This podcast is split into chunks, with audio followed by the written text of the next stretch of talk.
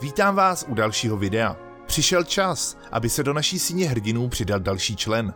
Muž, o kterém si dnes něco povíme, fungoval v řadách našich legií de facto od jejich počátku a stal se jedním z nejlepších důstojníků vůbec. Jeho specifický přístup k boji mu vynesl přezdívku Hrozný. Po velké válce a návratu do nově vzniklé vlasti se stává největším propagátorem mobilní armády a bojové doktríny, kterou například ve Francii prosazoval Charles de Gaulle a v Německu Heinz Guderian. Během Mnichovské krize byl jedním ze čtyř hlavních členů plánovaného převratu, který nakonec neproběhl. Paradoxem jeho života pak bylo to, že svůj poslední boj svedl s příslušníky národa, pro něž celý svůj život bojoval. Dámy a pánové, dovolte mi vám představit druhého člena naší síně hrdinů, pana armádního generála in memoriam Vojtěcha Borise Lužu. Já jsem Lukáš a jsem historický dobrodruh.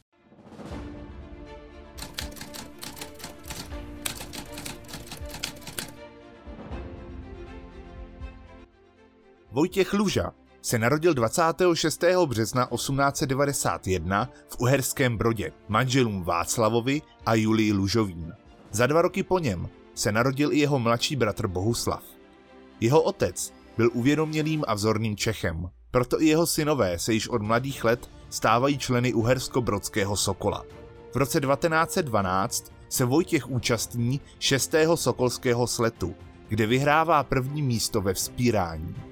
V roce 1909 Vojtěch úspěšně skládá maturitní zkoušky na reálném gymnáziu a nastupuje na Vysoké učení technické v Brně na obor elektrotechnika. Studium ale už bohužel nestíhá dokončit, protože v létě roku 1914 vypuká první světová válka. Budoucí generál Československé armády je odveden 3. srpna jako jednoroční dobrovolník k 35. pěšímu pluku v Plzni. Absolvuje školu pro důstojníky pěchoty a jako velitel čety na hodnosti praporčíka odjíždí 14. listopadu 1914 na ruskou frontu. 30. srpna 1915 je zajat v okolí Haliče. Je převezen do zajateckého tábora, kde se společně s dalšími přáteli z Čech dozvídá o vznikajících československých legiích. Ty nejsou zpočátku ruským carem moc dobře přijaty, ale Srbsko je v mnohem horší situaci a tak bere v úvozovkách všechno, co má ruce a nohy. Luža se tedy přihlašuje do dobrovolnické jednotky 16. dubna 1916 ve městě Veněv v Tulské gubernii. 20. července je následně přiřazen k první srbské dobrovolnické divizi, a to již v hodnosti podporučíka. Téměř všichni pozdější důstojníci legií, kteří začínají svoji dráhu právě srbské divizi, implementovali v té době značně vyspělou vojenskou taktiku, kterou částečně přebrali od Srbů. Ta spočívala zejména v tom, že při útocích neběželi vojáci v hromadném a téměř sebevražedném útoku vpřed proti nepřátelským zákopům, ale byli rozděleni do menších skupin, které se střídavě kryly a pohybovali vpřed za pomocí přískoků. Tato taktika vycházela z toho, že české jednotky většinou fungovaly jako průzkumné oddíly, které byly složené z malých družstev, kde každý člen měl specifický úkol. Jeden byl granátník, další zase klasický střelec s puškou, třetí zase mohl krýt takzvaně šestou hodinu celého družstva. De facto šlo o podobný systém, na kterém dodnes fungují moderní armády. Taktika malých družstev se tedy dala využít i ve větším počtu. Díky tomu musel nepřítel stále měnit cíl a ztráty útočníků, tak byly až několika násobně nižší než při standardním čelním útoku, který například Britové aplikoval i v pozdějších letech války a tato taktika je zbytečně připravila o desetitisíce mužů. Vojákům, kteří svou službu v legiích zahájili již v Srbsku, se poté za první republiky přezdívá Srbáci. Rozhodně ale nejde o nadávku, ba naopak. Jde spíše o označení kvalit, protože většina generálů, kteří Srbskem prošli, se stali posléze v československé armádě nebo legích naprostou špičkou. Vedle Luži to byli například Sergej Inger, František Moravec, pozdější šéf naší rozvědky, nebo Rudolf Viest, jeden z velitelů slovenského národního povstání. Zároveň byli tito vojáci velmi známí svým temperamentem, který nejspíše přebrali od Srbů. Eduard Stehlík, jeden z našich nejlepších českých historiků, na jedné ze svých přednášek tuto povahu popsal Když jsem hlavou neprorazil zeď, tak jsem se asi málo rozběhl. Tato tvrdohlavost a zároveň agresivita opravdu definuje Lužův temperament, který se později projevuje v Rusku a v období mnichovské krize. Vojtěch Luža se účastní bojů na bulharské frontě, ale již 11. ledna 1917 je na vlastní žádost přeložen k druhému střeleckému pluku Jiřího Spoděbrat, jenž je součástí československých legí na Rusy.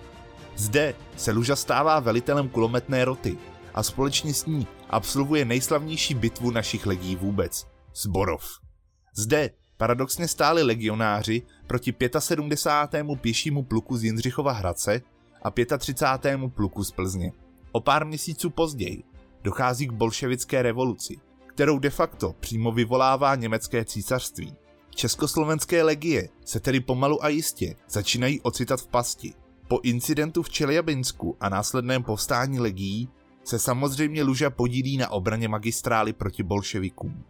Při těchto bojích se také setkává se svým budoucím v uvozovkách spolukonspirátorem Sergejem Vojcechovským. Vojtěch se také v roce 1917 zříkává katolictví, které dle něj je příliš rakouské a konvertuje k pravoslavné církvi. Zároveň přijímá i druhé jméno Boris. Později v Československu se však dále uváděl jako bez vyznání. Nakonec vzal na milost i katolickou církev, díky velmi pozitivní zkušenosti s jejími představiteli v Olomouci při budování obrany republiky.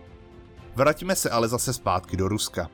Legie bojují svá slavná vítězství proti internacionálám, obsazují téměř celou transsibirskou magistrálu a zastavují tak návrat statisíců zajatců ústředních mocností a přímo tak značně zkracují nebo přímo rozhodují výsledek první světové války. Právě při bojích o magistrálu se projevuje velmi horkokrevná povaha luži. Preferuje v boji rychlé protiútoky a obchvaty nepřítele, stejně tak jako Vojcechovský. Ten tuto taktiku však jako podstatně vyšší důstojník může aplikovat v poněkud větším měřítku. Díky své agresivitě a horkokrevnosti získává Luža svoji přezdívku Boris Hrozný, která byla odvozená od přívlastku vůbec prvního ruského cara Ivana Hrozného. Úspěšně se s legiemi probojovává skrze magistrálu až do Vladivostoku. Odsud odplouvá druhým lodním transportem na lodi Madavska do nově vzniklé vlasti. Připlouvá do přístavu Terst v Itálii a poté se konečně vlakem 1. května 1920 dostává do Československa. Zde nastupuje na repatriační dovolenou, ale nakonec je v hodnosti majora přijat do řad nově vznikající československé armády. V roce 1921 se oženil s Miladou Večeřovou a o rok později se jim narodil syn Radomír, který v příběhu svého otce ještě bude hrát velmi podstatnou roli. Luža je již dávno rozhodnut, že služba vlasti se stane smyslem jeho života. Postupně tak absolvuje kurz generálního štábu, v letech 1922 až 23 pak válečnou školu v Praze. A nakonec absolvuje důstojnický a generální kurz v Paříži. V letech 1922 až 24 slouží jako velitel pěšího pluku. Následně až do roku 1929 slouží na pozici přednosti operačního oddělení hlavního štábu Československé armády. Zde vypracovává novou úpravu nástupního plánu 3A, který počítal s potenciální agresí ze strany Maďarska, které má v těchto letech post nepřítele číslo 1. Změna plánu zcela kopírovala taktiku boje, který on sám propagoval. Československé jednotky měly bezprostředně po odražení prvotního nepřátelského náporu přejít do silné protiofenzívy a tím nepřítele zničit. Další věcí, kterou prosazoval, byla vzájemná spolupráce armády, vlády a ministerstva zahraničí. Chtěl tím docílit toho, že armáda bude co nejrychleji reagovat na reálné změny v zahraniční politice a zároveň taky eliminovat nesmyslné rozkazy od vlády pro armádu, která například za Rakouska-Uherska byla zcela odříznuta od reality bojiště a požadavky vlády pak byly zcela nesmyslné nebo dokonce nesplnitelné.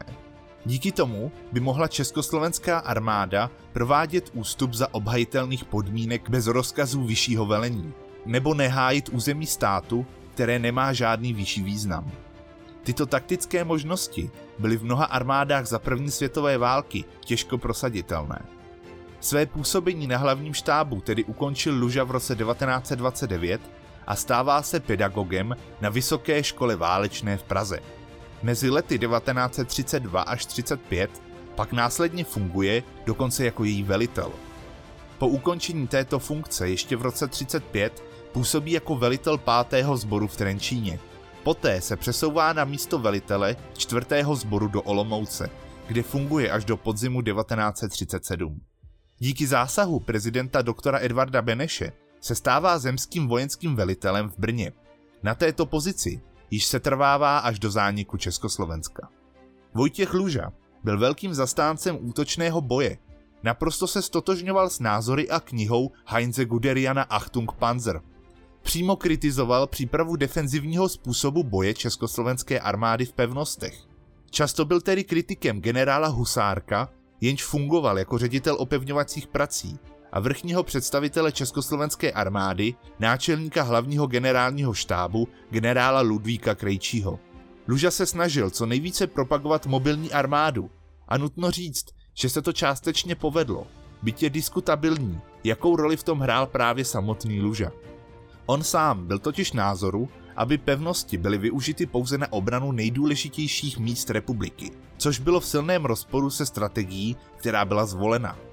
Důvodem, proč mu byla tato strategie proti srsti, byly jednak vysoké výdaje na stavbu, ale také fakt, že hustá síť opevnění logicky bude vyžadovat velké množství vojáků na jejich obranu a ti pak budou chybět na případné další akce.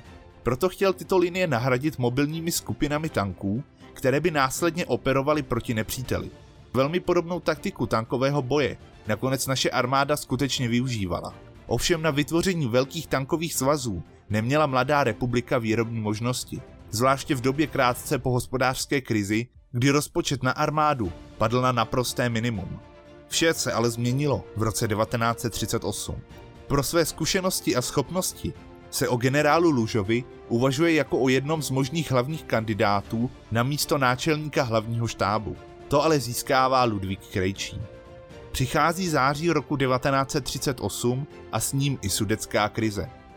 21. září se Luža společně s Lvem Prchalou a dalšími nejvýznamnějšími představiteli armády účastní audience u doktora Edvarda Beneše. Vyžadují okamžitou mobilizaci a jmenování nové vojenské vlády. Tato audience slaví úspěch. Následující den je tedy jmenována nová vláda, v jejíž čele stojí hrdina a legionář generál Jan Sirový. Pro celé Československo je to znamení naděje, která vyvrcholí 23. září, kdy je ve 22 hodin 20 minut vyhláškou číslo 183 lomeno 1938 dle 23. paragrafu braného zákona vyhlášena mobilizace československé brané moci.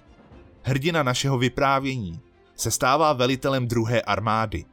Ta byla sice nejslabší, co se týkalo počtu, ovšem měla držet jeden z nejdůležitějších úseků fronty, a sice Severní Moravu. Celková délka hlavního obraného postavení v tomto úseku byla 217 kilometrů. Šlo o nejlépe opevněnou část našich hranic, a to z důvodu, že v těchto místech byl očekáván nejsilnější útok, který se následně měl spojit s dalším útokem z Jižní Moravy. A tím by mohli Němci obklíčit naší první armádu, která bránila Čechy pod velením armádního generála Sergeje Vojcechovského. Lužovým rivalem by se v případě války nejspíše stal generál Gerd von Rundstedt, jenž měl velet na německé straně v tomto prostoru. Byl společně s generály Prchalou a Vojcechovským na audienci u prezidenta republiky nejhlasitějším odpůrcem přijetí Míchovské dohody. A tito tři generálové společně nejvíce zastávali názor bránit se i v případě, že proti Německu zůstanou zcela osamocení. Následně, když se Beneš rozhodl podřídit diktátu, stál se dvěma zmíněnými v čele skupiny důstojníků a politiků, kteří chtěli provést vojenský puč, jenž by svrhnul prezidenta i vládu. Na jejich místo by poté buď to dosadili vojenskou chuntu, nebo novou vládu, ale hlavně chtěli za každou cenu bránit republiku proti německému nepříteli. Toto snažení však nemělo žádného výsledku. Po okleštění republiky se již Luža zapojuje do demobilizace armády. Po obsazení republiky vojsky Třetí říše 15. března 1939 je v červnu propuštěn z armády do civilu v hodnosti divizního generála. Opět se vrací ke studiu na Vysokém učení technickém v Brně. Ale opět jej nedokončí. Kvůli tomu, že po 17. listopadu 1939 byly uzavřeny všechny vysoké školy v protektorátu. Následně až do 31. března 1941 fungoval na zemském úřadu v Brně, odkud na vlastní žádost odchází do výsluhy. A právě zde bych s dovolením ukončil první díl mého vyprávění o generálu Lužovi. Na druhý a závěrečný díl se můžete těšit za týden. Tam se zaměříme na zbytek generálova života, který se odehrál v protektorátu Čechy a Morava. Doufám tedy, že se vám tento první díl líbil. Určitě nezapomeňte dát like, odběr, sdílet video mezi své přátele a určitě mě také potěší i nějaký ten komentář. Loučím se s vámi tedy a nezapomeňte, že znalostí není nikdy dost.